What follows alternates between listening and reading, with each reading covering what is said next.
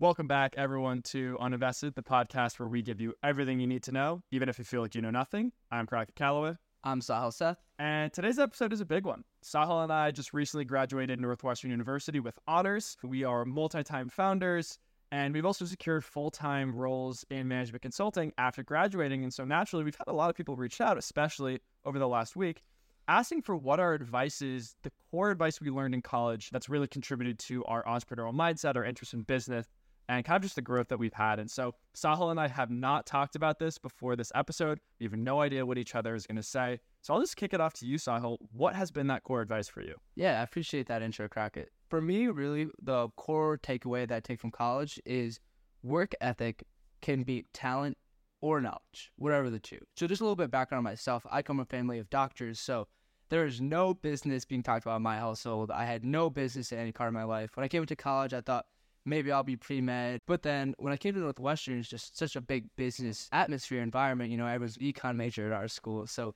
really pick up on a lot of things. And I, when I first went to get into business, I'll give you a little anecdote. I went to a career center, and the first thing they said to me was, "Oh, like, do you have any family, friends, you know, anywhere you could go to to like kickstart your networking, you know, get you in the process of recruiting?" And to me, that baffled me because you know, as a kid coming from like that healthcare background, I had no idea where to start. But then I quickly found, you know, I didn't give up. I started reaching out to people, emailing anyone and everyone, whether it be, you know, people that graduated from Northwestern that had no idea, people that from past clubs. That was actually my greatest success, people from past clubs I was in. And I just started building up this like knowledge base. I get I think the best piece of advice I ever got was just subscribe to a ton of newsletters, which I did. I to like 10. If you guys want to know what they are, you can just reach out. And they really just helped me build up a base of knowledge that really propelled everything from there. And I just feel like my work ethic, where I was willing to put in those extra hours outside of class, really gave me an advantage and kind of like that ability to start the podcast, go recruit for the jobs I wanted. But none of that stemmed from having any precursor talent, knowledge, anything like that. I really went from like business knowledge zero to, you know, where I'm at now today. I'm curious, Otto. I think that work ethic like that, especially when you have no exposure, right? Or you might not come from, like you mentioned, like your family wasn't necessarily in business or, or tech or VC. Um, how do you like garner the courage to to kind of break into a field like that where people might not like I know in business obviously a lot of people gatekeep when it comes to recruiting. Um, there, there's kind of like kind of an iron wall a little bit. How do you like build up that courage to just dive into that work ethic and like forget about everything else? That's a great question because failure is part of the process. The fruits of work ethic are not immediate. They're probably the most long term, painful experience and journey you'll ever have. If you're like basing everything on yourself, like betting on yourself, just working hard. It's really just the belief in yourself that you know you have the potential to do something great with your life. You know, you have the potential to learn anything. You can go on YouTube, you know, free university. Some people like to say, you can learn anything. And I guess it's just truly just believing in yourself and not letting failures knock you down. When I first was recruiting for, you know, my management consulting role, the first 10 emails I got were rejection. I was like, I'm done for. Like, I should stop. I need to find like a new way. And then I got one lucky interview, and honestly, like that propelled me from there. You don't need a million successes; you just need one. So if you can weather the storm for those hundred failures, that one success is honestly it makes everything else worth it. But you know, I've been talking a lot, so I'd love to hear what you have to say, Crockett, because you know you also had four years of college. Well, first of all, I love your advice, and it's something I, I still try to stick by. I think for me, um, the biggest thing I learned in college is that when it comes to being an entrepreneur, if you want to be entrepreneurial in, whatever sense, the most important thing to be is a yes man. Um, you know, one of my favorite movies is Yes Man. It's this Jim Carrey movie where he basically, as a result of a couple different things, just has to say yes to every single thing that's asked of him. And he goes through this growth period. And I think today, especially when we live in an age where like we're always on TikTok, always on Reels, we're always seeing these like massive billionaires talk about their, their success. You know, these startup founders talking about their success. Entrepreneurship feels like you need to have some crazy idea um, to be that successful. And I think in my own experience at Northwestern, right, when I was coming in, I just wanted to learn. I wanted to learn how to be an entrepreneur, how to problem solve, how to pivot. And I basically just said yes to every opportunity that came up in front of me, even though I honestly had no interest in them.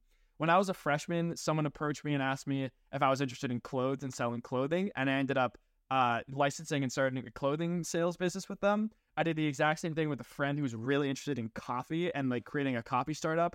To be completely honest, I didn't even drink coffee at the time, so I had no interest in doing it. But by saying yes to every one of those, you're just opening an opportunity. If you keep saying no to yourself and like closing yourself off because maybe you have an idea of what entrepreneurship is and you need to wait for that key idea or that key opportunity, you're never going to get there. Yeah. And I just foresee a lot of people saying like saying yes is easy, but finding that opportunity might be like the harder point. So do you have any advice for people like how they could put themselves in positions to even say yes, you know, whether that be you know, leaving your dorm room open at, at all times? Well, I mean, first of all, that's a great piece of advice is keeping your dorm room open at all times.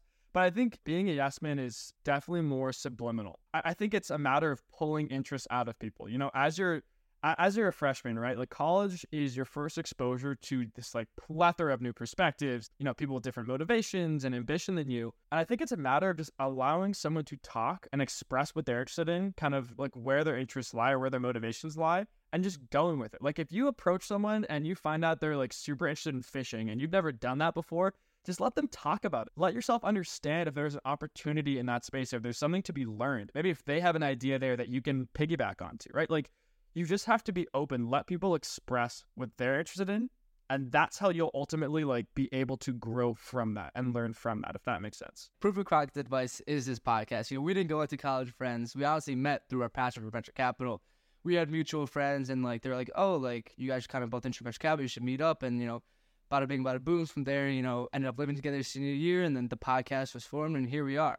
You know, so next thing you know, Uninvested to smash it. Soon to come, soon to come. But but Sahil, Sahil's advice is equally as pertinent in that, right? Like this podcast, as with everything else we do, is work ethic, right? And it would not have started if we hadn't, you know, gotten off the ground and scoured YouTube for all the advice we could, and we're continuing to do that. So proof is in the pudding it's not easy to do this podcast. Sometimes we think about like just stopping it all the time. Like, is it really worth it? You know, when you when you put in hours and hours, and that one video just gets like ten views. It's like, are we doing the right thing? But you know, I think another piece of advice is like the reason we don't give up on this podcast, we keep doing, is because it's it's genuinely fun. Exactly. Well said. Well, with that being said, thanks again for tuning in. I'm Crockett Calloway. I'm Sahil Seth. And this is Uninvested. Thank you. This is a personal video. Any views or opinions represented in this video are personal and do not represent those of people, institutions, or organizations we may or may not be associated with in a professional or personal capacity. The views expressed are for entertainment purposes only and not to be misinterpreted as actionable investment advice.